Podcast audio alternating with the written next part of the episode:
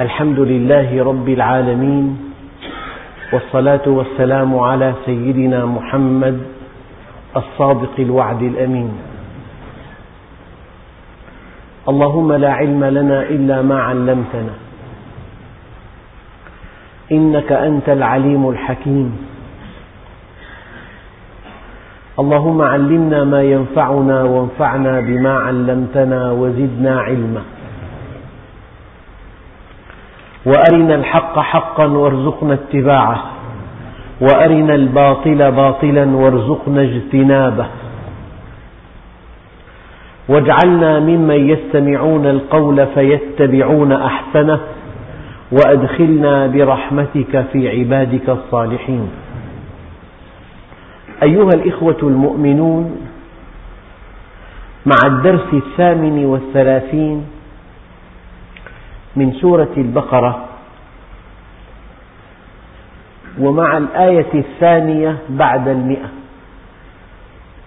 وهي قوله تعالى، وقد سبق هذه الآية: ولما جاءهم رسول من عند الله مصدق لما معهم نبذ فريق من الذين أوتوا الكتاب كتاب الله وراء ظهورهم كأنهم لا يعلمون واتبعوا. نبذوا واتبعوا. وأي إنسان لا بد من أن يترك وأن يتبع، فالمؤمن ترك الباطل واتبع الحق، والكافر ترك الحق واتبع الباطل. والويل ثم الويل ثم الويل لمن أعرض عن الحق واتجه إلى الباطل، لمن نبذ كتاب الله المنزل من عند الله الذي لا يأتيه الباطل من بين يديه ولا من خلفه، حبل الله المتين صراطه المستقيم، طريق سعادة الإنسان منهجه القويم، واتبع أهواء الناس. وأنت أيها الأخ الكريم لا بد من أن تدع شيئا وأن تأخذ بشيء. فالمؤمن كما قلت قبل قليل نبذ أقوال البشر وأهواء البشر وخرافات البشر وتخرصات البشر، واتبع ما أنزل إلى النبي عليه الصلاة والسلام من عند الله، حق صرف وباطل متنوع، وأن هذا صراطي مستقيما فاتبعوه ولا تتبعوا السبل فتفرق بكم عن سبيله. الحق لا يتعدد، ماذا بعد الحق إلا الضلال، بين نقطتين لا يرسم إلا مستقيم واحد، وأي خط مستقيم يأتي فوق الخط المستقيم. الحق لا يتعدد، وحينما تستقيم على أمر الله تلتقي مع أخيك حتما، لقاء حتمي، ما دام أنت على صراط مستقيم وأخوك على صراط مستقيم، الخطان المستقيمان يتطابقان. أية تفرقة بين مؤمنين، هذا يعني أن أحدهما على حق والثاني على باطل.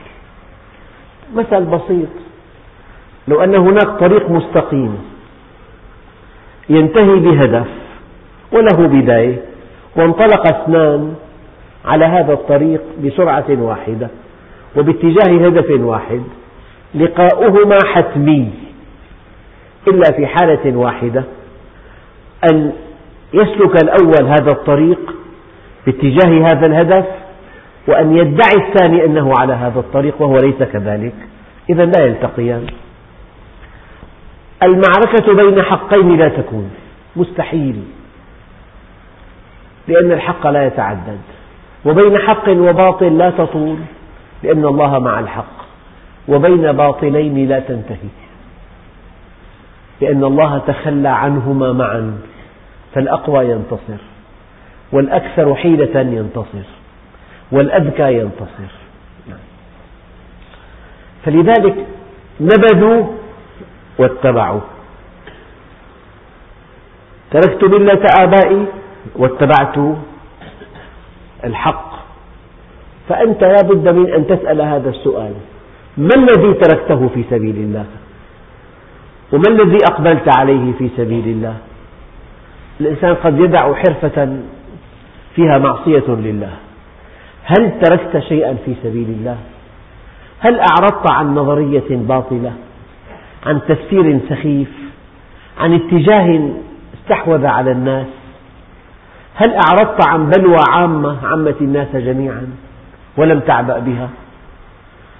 هل أنت مع المجموع؟ قال عليه الصلاة والسلام: لا تكونوا إمعة. من هو الإمعة؟ أنا مع الناس، إن أحسن الناس أحسنت وإن أساءوا أسأت. سؤال وجيه وخطير: ما الذي تركته في سبيل الله واتبعت من؟ ولا تطع من أغفلنا قلبه عن ذكرنا واتبع هواه وكان أمره فرطا واتبع سبيل من أناب إليه. هل عندك ما يسمى بالبراء والولاء؟ هل توالي المؤمنين ولو كانوا ضعافا ولو كانوا فقراء؟ وهل تتبرأ من الكفار والمنحرفين ولو كانوا أقوياء وأغنياء؟ الولاء والبراء من خصائص المؤمن، لا بد من أن تتبرأ وأن تتولى.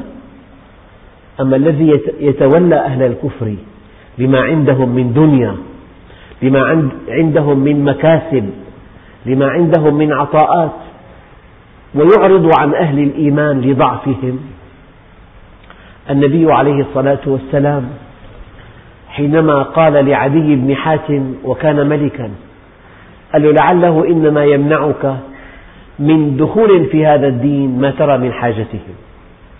فقراء كانوا الصحابة، فقراء جدا. أما الصناديد والأقوياء وأصحاب الوجاهة والبأس والمال والقوة والأمر والنهي كانوا كفارا.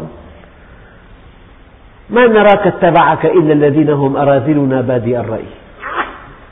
أما أنت حينما تدع أهل الكفر ولو كانوا أقوياء وتؤوي إلى أهل الإيمان ولو كانوا ضعفاء فقد واليت وتبرأت.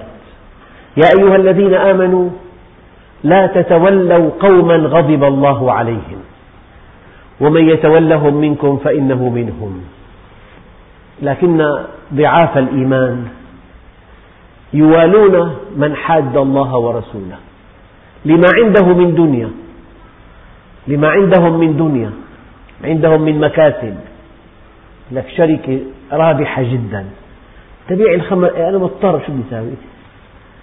يعني قد يوظف ماله في شركة ترتكب المعاصي، وقد يعمل في عمل يقوم على معصية الله ابتغاء دنيا يصيبها أو امرأة ينكحها فهجرته إلى ما هاجر إليه.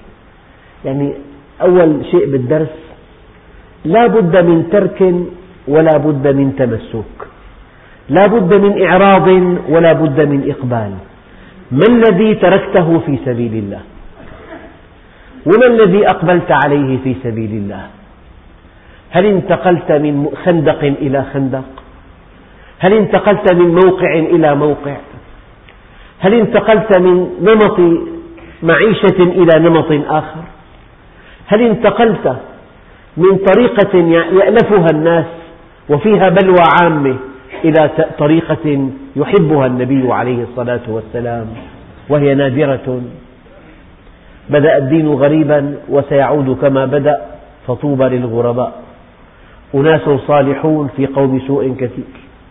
ولما جاءهم رسول من عند الله مصدق لما معهم نبذ فريق من الذين أوتوا الكتاب كتاب الله وراء ظهورهم كأنهم لا يعلمون واتبعوا. نبذوا واتبعوا.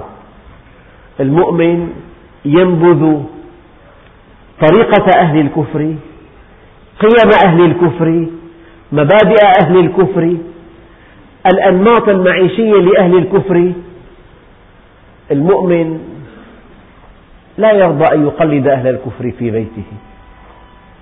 هناك بيوتات المسلمين مع الأسف الشديد في أكثر احتفالاتهم ونشاطاتهم وسفرهم وإقامتهم يقلدون أهل الكفر، بل إن نصف كلماتهم ليست عربية. المؤمن يعتز بدينه ويعتز بإسلامه ويعتز بسنة نبيه عليه الصلاة والسلام.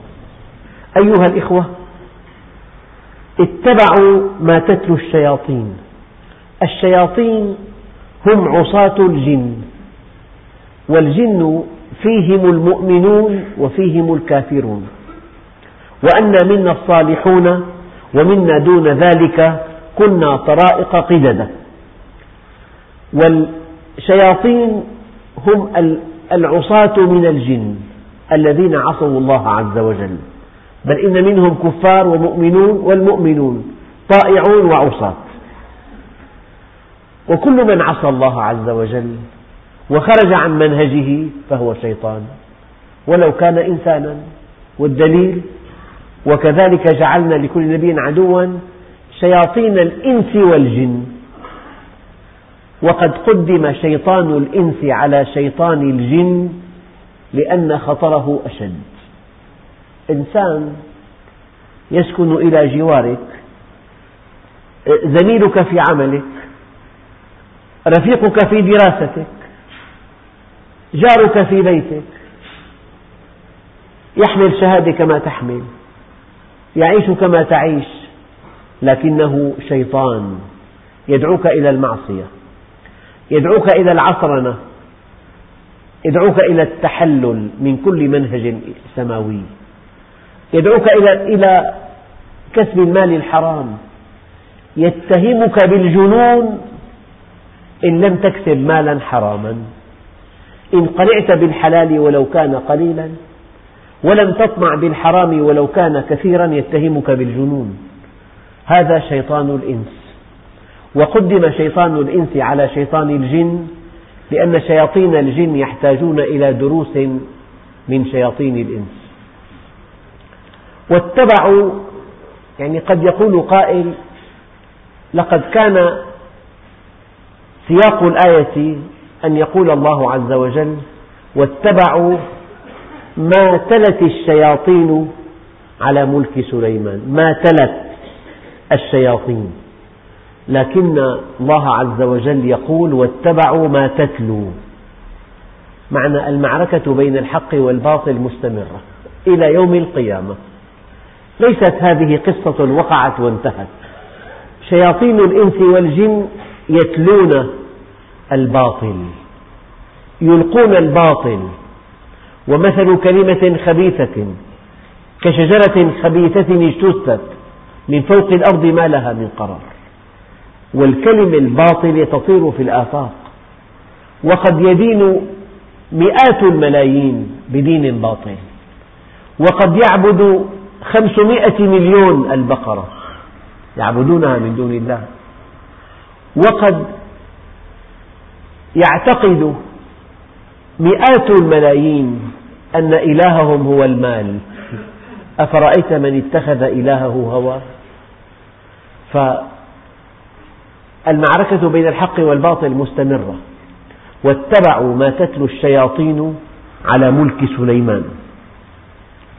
أيها الإخوة، يعني فيما مضى كان الشياطين لهم مقاعد للسمع، يستمعون إلى الأوامر التي تحملها الملائكة إلى الأرض، وكانوا يلقون إلى أوليائهم الكفار بعض هذه الأوامر. هذا ورد في القرآن الكريم: وأنا كنا نقعد مقاعد للسمع. لكن بعد بعثة النبي عليه الصلاة والسلام: وأنا لمسنا السماء فوجدناها ملئت حرسا شديدا وشهبا. وأي شيطان أراد أن يسترق السمع أتبعه شهاب ثاقب فأحرقه. فلذلك لجأ الشياطين إلى السحر: ومن سحر فقد كفر. من سحر فقد كفر. السحر مأخوذ من السحر، والسحر قبيل الفجر، يعني بين الظلمة والضوء، الصور تختلط. الساحر مهمته أن يخيل للمسحور شيئا لا علاقة له بالواقع، أن يرى شيئا لا وجود له. فخيل إليهم من سحرهم أنها تسعى، إنها لا تسعى، ولكنهم سحروا، سحروا أعين الناس واسترهبوهم وجاءوا بسحر عظيم. فمن خلال هذه الآيات يتضح أن السحر أن تسيطر على المسحور فتجعله يرى شيئا لا وجود له. أنا حدثني صديق ذهب إلى الهند،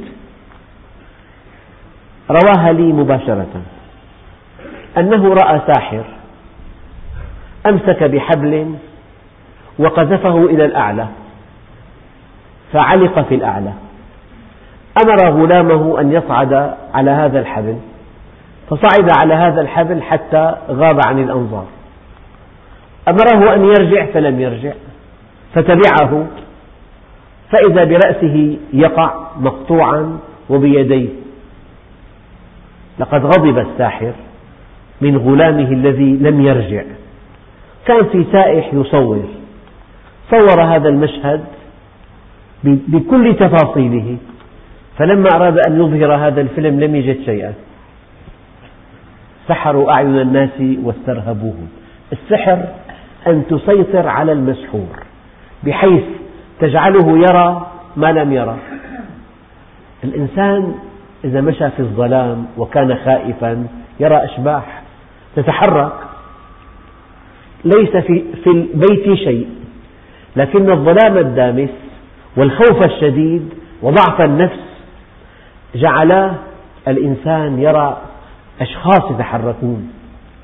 والإنسان أيام يعني علماء النفس يضعون بقعة حبر يراها كل إنسان بشكل، هي قضية نفسية يعبر عنه في علم النفس التنويم المغناطيسي، يعني يستطيع المنوم أن يري المنومين أشياء لا وجود لها إطلاقا. والآية واضحة، سحروا أعين الناس واسترهبوهم وجاءوا بسحر عظيم. فإذا حبالهم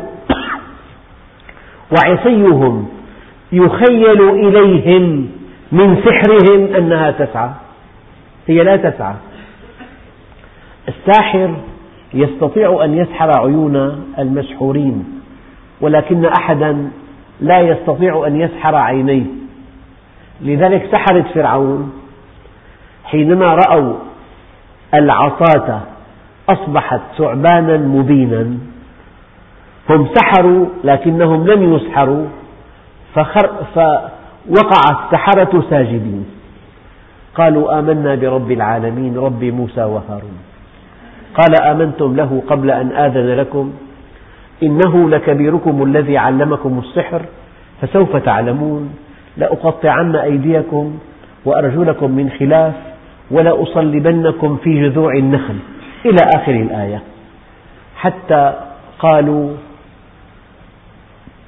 فاقض ما أنت قاض إنما تقضي هذه الحياة الدنيا إنا آمنا بربنا ليغفر لنا خطايانا وما أكرهتنا عليه من السحر والله خير وأبقى.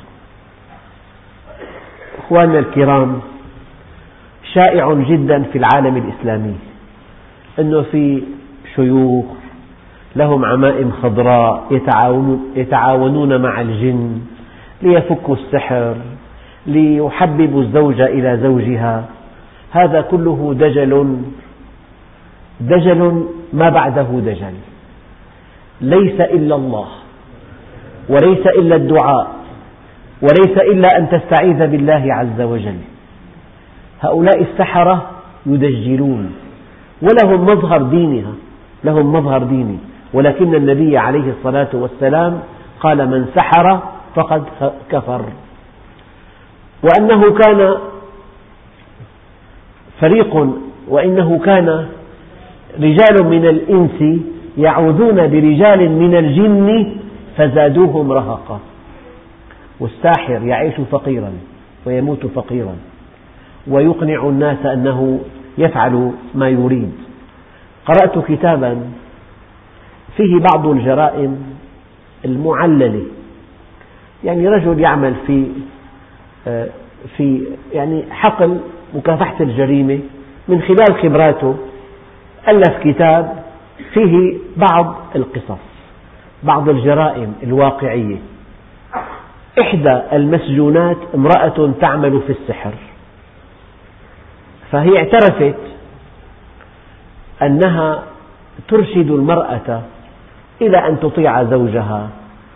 طبعا أولا تدخلها إلى غرفة مظلمة والبخور، وترتدي هذه المرأة السواد وشعرها مضطرب، تحيطها بجوك فنوتي، ثم تأمرها أن تطيع زوجها وأن تتزين له وأن تخدمه وأن وأن الذي أمرتها به هو سبب علمي لمحبة زوجها لها، لكن هذه المرأة الغبية تتوهم أن الساحرة استطاعت أن توفق بينها وبين زوجها، لكن الأوامر الجزئية التي أعطتها إياها هي كافية كي تحبب المرأة بزوجها والعكس.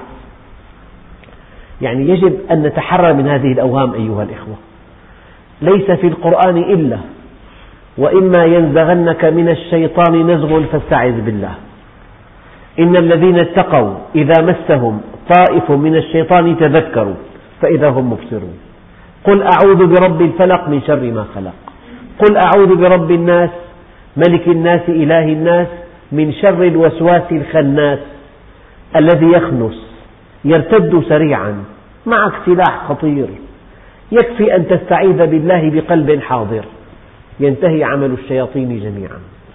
العلماء قالوا الشيطان له قدرة على الحركة السريعة وعلى التشكل، فقد يتشكل بشكل إنسان أو بشكل حيوان أو جماد أو نبات، على كل حينما يتشكل بهذه الصورة تحكمه قوانين الصورة.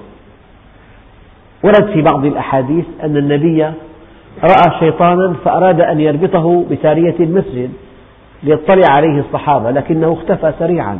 يعني إذا تشكل الشيطان بشكل تحكمه قوانين هذا الشكل.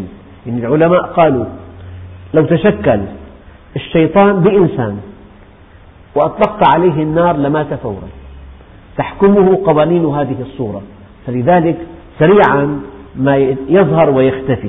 أما هو حقيقته إنهم يرونكم من حيث لا ترونهم. على كل معك سلاح فتاك، قل أعوذ برب الفلق من شر ما خلق. والآن قلما تجد من يشكو من الشياطين، لأن الشياطين الجن تتعلم من شياطين الإنس، معكوس الآية الآن، لعلهم يستعيذون من شياطين الإنس شياطين الجن. نعم، واتبعوا ما تتلو الشياطين على ملك سليمان، يعني على عهد الملك سليمان النبي. طبعا قالوا أن سليمان أنشأ ملكه على السحرة والشياطين، سليمان ارتد عابد وثن وسمح للوثنيين أن ينشئوا معابدهم.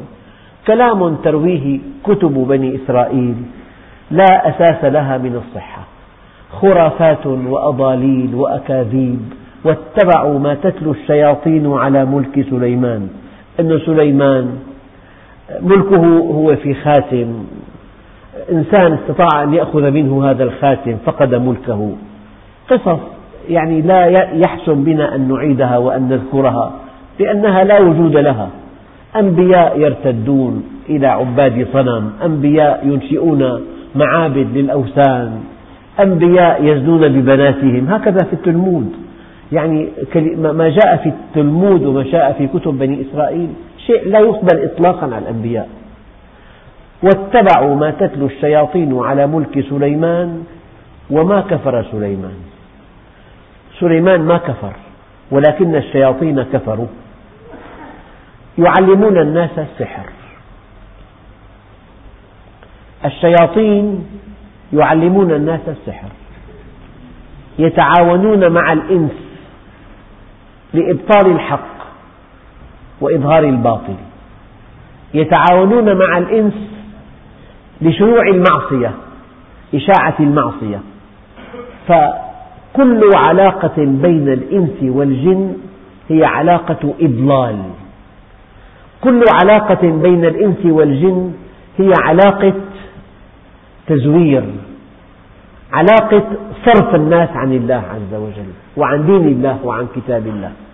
بالمناسبة حقيقة دقيقة جدا، ما من شيء يقربنا إلى الله عز وجل إلا أمرنا النبي به، وما من شيء يبعدنا عن الله عز وجل إلا نهانا النبي عنه. فإذا كان التعاون مع الجن نافع وينفعنا ويفيدنا ويقربنا لكان الأولى أن يأمرنا النبي به. والنبي عليه الصلاة والسلام في قول العلماء لا يؤخر بيان الشيء عن وقته، لأنه معصوم، نبي مرسل، ممكن يكون في نفع مع الشياطين مع الجن بالتعاون معهم، والنبي عليه الصلاة والسلام لم يأمرنا بذلك، هو أمين على وحي السماء، أمين على هذه الرسالة. إذا كل شيء لم يرد في السنة ينبغي ألا نفعله لأنه لا نفع منه. واتبعوا ما تتلو الشياطين على ملك سليمان وما كفر سليمان ولكن الشياطين كفروا يعلمون الناس السحر. وأنا أقول لكم يعني السحر منتشر في بلاد المسلمين، حتى إن ذكر لي أخ جزاه الله خيرا شاهد مناظرة في بعض البلاد الخليج بين علماء مسلمين وبين سحرة، وقد ظهر دجلهم وكذبهم وجهلهم بشكل فاضح. الساحر ليس على شيء، أما المؤمن معه كتاب الله، معه منهج الله، معه سنة رسول الله. وأنا أحذر أيها الإخوة، يعني بيوتات فيها ساحرة، فيها إنسان مخاوي الجن، يعني بترغب الناس بأشياء مقابل أجور باهظة، مقابل دجل. يعني سمعت أنه إذا فتاة فاتها قطار الزواج تلجأ إلى بعض المنجمات، تأخذ منها مبلغ ضخم ضخم، وفي عند بعض الشباب تأمر شاب أن يخطبها مشان تتقوى عقيدة هذه المرأة بهذه الساحرة أو هذه المدجلة، ثم لسبب يفتعله الشاب يبتعد عنها ويطلقها. يعني الجهل الجاهل يفعل في نفسه ما لا يستطيع عدوه أن يفعله به. هؤلاء الذين يتعاونون مع الجن لا يصلون ولا يصومون، ومعظمهم يرتكب الزنا. يعني إنسان يسمح لزوجته تذهب إلى منجمة أو إلى منجم أو إلى كاهن ليختليا، في فضائح، في قصص يندى لها الجبين. ليس إلا هذا القرآن وليس إلا هذه الآيات، وكل إنسان معه سلاح فتاك ضد الشيطان. استعذ بالله. علمون الناس السحر وما أنزل على الملكين ببابل هاروت وماروت. هذه الآية لها تفسير وجيه لا بد من أن أقرأه لكم دقيقا، التفسير دقيق.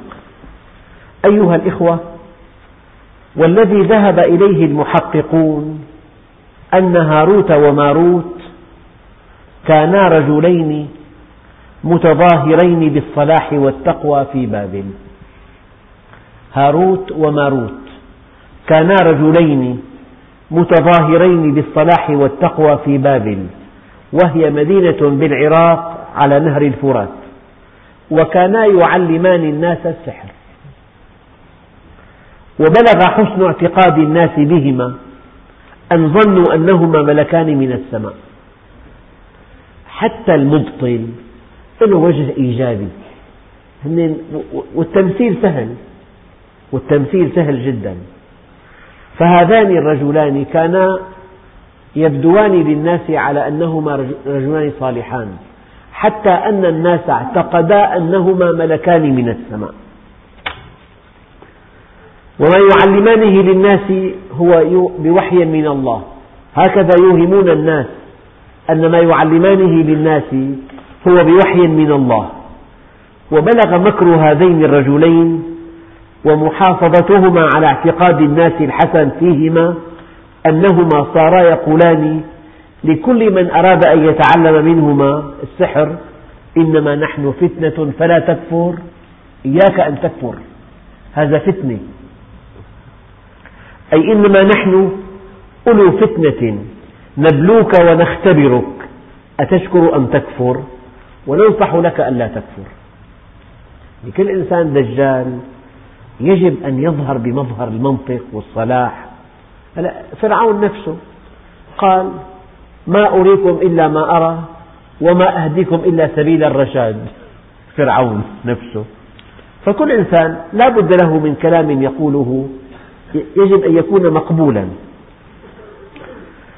يقولان هاروت وماروت ذلك ليوهما الناس أن علومهما إلهية وصناعتهما روحانية، وأنهما لا يقصدان إلا الخير، وقد سمعت آلاف المرات. يا أخي هذا إنسان مخاوي جن مؤمنين، هدفه طيب، هدفه الخير، التوفيق بين الأزواج، هدفه اتساع الرزق. دائما يغطي الساحر والرجل المتعامل مع الجن نفسه بقرآن، بحديث، بصلاح، بلفة خضراء مثلا، بيتك في مظاهر كهنوتية، أوراد معينة، تمتمات معينة. قال: وأنهما يوهمان الناس أن علومهما إلهية وصناعتهما روحانية، وأنهما لا يقصدان إلا الخير، كما يفعل ذلك دجاجلة كل زمان. هذا شيء متكرر. والله هذه القصة التي وردت في القرآن الكريم قبل ألف وخمسمائة عام تتكرر كل يوم. إنسان اتخذ مهنة الدجل ومهنة ابتزاز أموال الآخرين، ويستغل عقول البسطاء والجهال ويوهمهم أوهاما كثيرة، وأنه معه جن والجن بفك السحر. يعني امرأة قتل زوجها، فجاءها من يقول لها: ادفعي مئة ألف ونجمعك مع زوجك ليقول لك من قتله. يستغلون حاجة الناس أحيانا. إذن كما يفعل ذلك دجاجلة كل زمان، قائلين لمن يعلمهم الكتابة للمحبة والبغض على زعمهم: نوصيك ألا تكتب لجلب امرأة متزوجة إلى رجل غير زوجها. نحن نقدر نجعل كل مرأة تميل إلى أي رجل، بس ننصحك لا تكفر، لا تجعل امرأة متزوجة تميل إلى غير زوجها، إلى غير ذلك من الأوهام والافتراءات. ولليهود في ذلك خرافات كثيرة، حتى إنهم يعتقدون أن السحر نزل عليهما من الله. هاروت وماروت يوهمان الناس أن السحر نزل عليهما من الله، وأنهما ملكان جاءا لتعليمه للناس، ملكان جاءا لتعليمه للناس، فجاء القرآن مكذبا لهم في دعواهم، نزوله من السماء وفي ذم السحر ومن يتعلمه أو يعلمه. يعني الآية كلها مفتاحة حرفين: وما أنزل، نافية، وما أنزل على الملكين اللذين يدعيان أنهما ملكان، وما أنزل على الملكين ببابل هاروت وماروت، وكانا يقولان للناس: وما يعلمان من أحد حتى يقولا إنما نحن فتنة فلا تكفر، فيتعلمون منهما ما يفرقون به بين المرء وزوجه. تعقيب إلهي: وما هم بضارين به من أحد إلا بإذن الله. التصميم الإلهي: لا يستطيع كائن من كان على وجه الأرض أن ينالك بسوء إلا أن يأذن الله عز وجل. فما هنا نافية، يجب أن نعتقد، طبعا هذا تفسير محترم جدا، وما هنا نافية وما أنزل على الملكين على أصح الأقوال، ولفظ الملكين وارد حسب العرف الجاري. مثلا قد يأتي أستاذ للأدب في الجامعة يقول آلهة اليونان، هناك آلهة في اليونان؟ هذا اسمه تعبير العرف.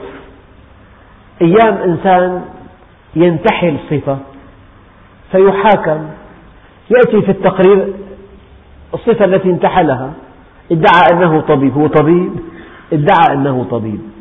فكلمة وما أنزل على الملكين هذا في رأي المفسر على جرى على مجرى استخدام التثنية العرفية. نعم. ولفظ الملكين هنا وارد بحسب العرف الجاري بين الناس في ذلك الوقت، كما يرد ذكر آلهة الخير والشر في كتابات المؤلفين عن تاريخ اليونان والمصريين وغيرهم، وكما يرد في كلام المسلم في الرد على الفرق الضالة. نعم. فيتعلمون منهما ما يفرقون به بين المرء وزوجه من قبيل التمثيل وإظهار الأمر في أقبح صورة، أي بلغ من أمر ما يتعلمونه من ضروب الحيل وطرق الإفساد أن يتمكنوا به من التفريق بين أعظم مجتمع في الأرض، مجتمع الزوجين. بالمناسبة يعني كل نشاطات الجن بل شياطين الجن التفريق بين الزوجين، وكل أعمال الخير التوفيق بين الزوجين. وأنا أقول دائما في عقود القران: إذا بني الزواج على طاعة الله تولى الله في عليائه التوفيق بين الزوجين، وإذا بني على معصية الله تولى الشيطان التفريق بينهما.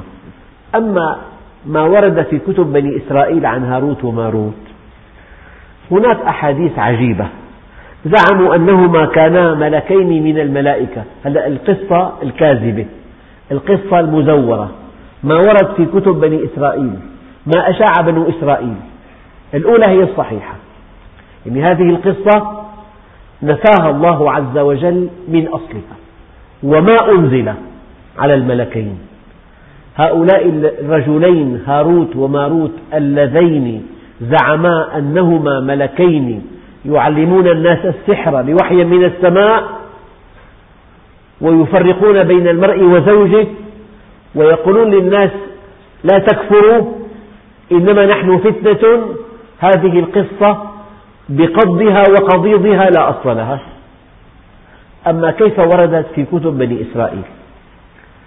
قال هما زعم اليهود أن هاروت وماروت كانا ملكين ملكين من الملائكة، وأنهما لما نظرا إلى ما يصنع أهل الأرض من المعاصي أنكرا ذلك وأكبراه ودعوا على أهل الأرض، فأوحى الله إليهما: إني لو ابتليتكما كما ابتليت به بني آدم من الشهوات لعصيتماني. يعني معناها لما الله ابتلى الإنسان بالشهوات معه حق يعصيه. شايف الكلام المخيف؟ فقال: يا رب لو ابتليتنا لم نفعل. هل يمكن لمخلوق أن يرد على الخالق بعكس ما يريد؟ الإله يقول: لو ابتليتكما كما ابتليت بني آدم لعصيتماني. لا يا رب، لا نعصيك. فأهبطهما إلى الأرض، وابتلاهما الله بشهوات بني آدم، فمكثا في بلدة كانت فيها فاجرة تسمى الزهرة، امرأة فاجرة، فدعواها إلى الفاحشة ووقعاها بعد أن شربا الخمر وقتلا النفس وسجدا للصنم. هكذا القصة وردت في كتب بني إسرائيل. وعلماها اسم الله الأعظم لها، الفاجرة الزانية المومس، الذي كانا به يعرجان إلى السماء، فتكلمت المرأة بهذا الاسم وعرجت إلى السماء، فمسخها الله تعالى وصيرها نجم الزهرة.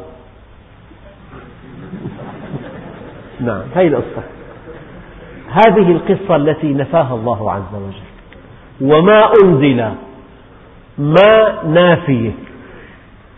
ثم إن الله تعالى عرف هاروت وماروت على نتابع القصة بني إسرائيل، قبيح ما فيهما، ما فيه وقعا، ثم خيرهما بين عذاب الآخرة آجلا وبين عذاب الدنيا عاجلا،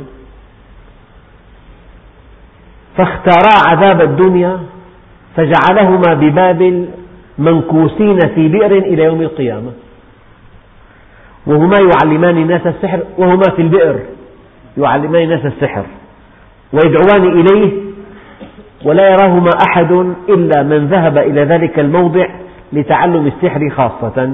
وهذه القصة من اختلاق اليهود وتقولاتهم، ولم يقم بها القرآن قط، وإنما ذكرها التلمود كما يعلم كما يعلم من مراجعة مدارس يزكوت في الإصحاح الثالث والثلاثين. نعم، وجراه جهلة القسطاس من المسلمين فأخذوها عنه، وقد وردت في بعض كتب التفسير القصة الباطلة في بعض الكتب. طبعا الإمام الرازي رحمه الله تعالى فند هذه القصة الباطلة، فقال الرازي رحمه الله تعالى فند هذه القصة الباطلة التي لا تستقيم من وجوه كثيرة. قال: ذكروا في القصة أن الله جل جلاله قال لهما لهاروت وماروت: لو ابتليتكما بما ابتليت به بني آدم لعصيتماني، فقالا: لو فعلت ذلك بنا يا رب لما عصيناك. وهذا منهم تكذيب لله تعالى وتجهيل له، وهذا من صريح الكفر. هي أول بند، أنهما خيرا بين عذاب الدنيا وعذاب الآخرة، وذلك فاسد، بل كان الأولى أن يخيرا بين التوبة وبين العذاب. ثالثا، إنهما يعلمان الناس السحر في حال كونهما معذبين في بئر في بابل ويدعوان إليه وهما يعاقبان، شيء غير مقبول عقليا. وأن السحر لو كان نازلا عليهما لكان منزله هو الله، وهذا غير جائز في حق الله عز وجل، لأن السحر كفر وعبث لا يليق بالله تعالى إنزال ذلك. ولكن الشياطين كفروا يعلمون الناس السحر، يدل على أن تعليم السحر كفر، فهل يعقل أن الله يعلمهم السحر كي يعلمانه للناس؟ فلو ثبت في الملائكة أنهم يعلمون السحر لزمهم الكفر، وهذا باطل. ثم إنه لا يجوز في الأنبياء أن يبعثوا لتعليم السحر، فكذلك في الملائكة من باب أولى، مستحيل ملك يعلم السحر، من سحر فقد كفر. ثم إن السحر لا ينضاف إلا إلى الكفرة والفسقة والشياطين المردة، وكيف يضاف إلى الله تعالى وينهى عنه ويتوعد عليه العقاب؟ وهل السحر إلا الباطل المموه؟ وقد جرت عادة الله بإبطاله، كما قال في قصة موسى عليه السلام: ما جئتم به السحر إن الله سيبطله.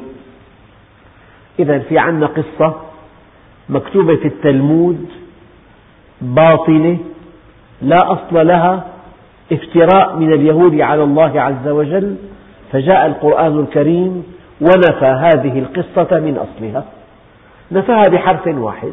قال: وما أنزل، على ما توهمهم الناس أنهما ملكين. الله عز وجل نفى هذه القصة من أصلها. نعيد الآيات: ولما جاءهم رسول من عند الله مصدق لما معهم نبذ فريق من الذين أوتوا الكتاب كتاب الله وراء ظهورهم كأنهم لا يعلمون، نبذوا كتاب الله واتبعوا هذه الخرافات، ما تتلو الشياطين على ملك سليمان وما كفر سليمان ولكن الشياطين كفروا. طيب، كم مسلم الآن ينبذ كلام الله وسنة رسوله ويتبع ما, يتلى ما يتلوه القصاصون من حكايات باطلة وخرافات سخيفة ودجل وكرامات ومنامات، شيء غير معقول. واحد فقد أخوه بمجلس عند شيخ، في ماء مسفوح بالأرض، قال له هذا أخوك، من شدة حبه لنا صار كالماء ذاب. يعني كلمات غير مقبولة غير معقولة. واحد دفن، فلما جاء الملكان رفسا رفسة أطاحت بهما خارج القبر. قال شيخ وإجا الملكين قال لهم أمثل هذا يسأل؟ هذا من أخواننا. تلاقي تارك كلام الله وكلام النبي المعصوم، وكل حياته قصص وخرافات وأوهام ومنامات وكرامات. هذا واقع مسلمون كثيرون، ولكن الشياطين كفروا يعلمون الناس السحر.